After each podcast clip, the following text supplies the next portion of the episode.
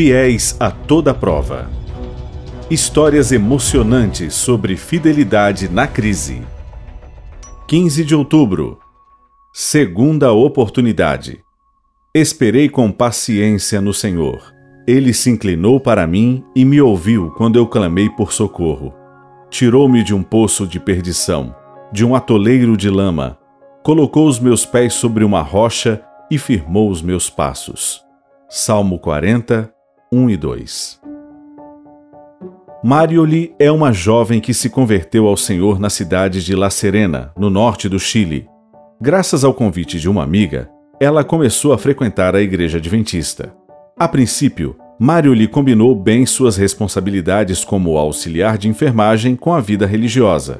Porém, depois de um tempo, sua vida começou a seguir em outra direção. Pouco a pouco ela foi se afastando da igreja até abandoná-la definitivamente. O pastor de Myroli não desistiu dela. Ele manteve o contato e continuou mostrando interesse pela salvação da jovem. A assistência pastoral foi muito importante para preservar uma conexão entre Marioli e a igreja, a fim de que ela não perdesse de vista os caminhos do Senhor.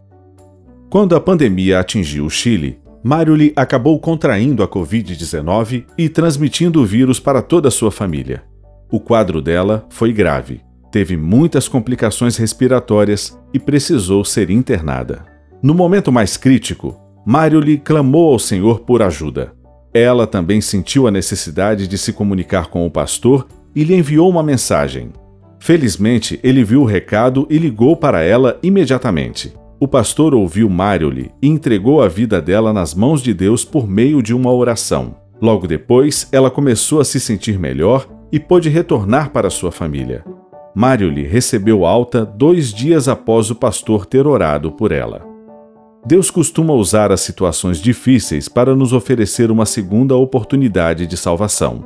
Ele permite que cheguemos ao fundo do poço para que olhemos para cima em busca de auxílio e redenção. A doença, por exemplo, é um lembrete de que necessitamos da verdadeira fonte de vida. Existem certas condições para que possamos esperar que Deus ouça e responda nossas orações.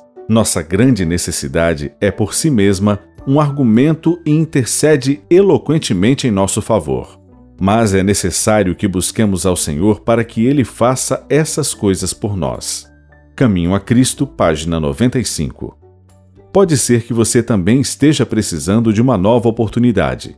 Se esse for o seu caso, clame a Deus, e Ele vai retirá-lo do poço de perdição e firmar seus pés sobre a verdadeira rocha.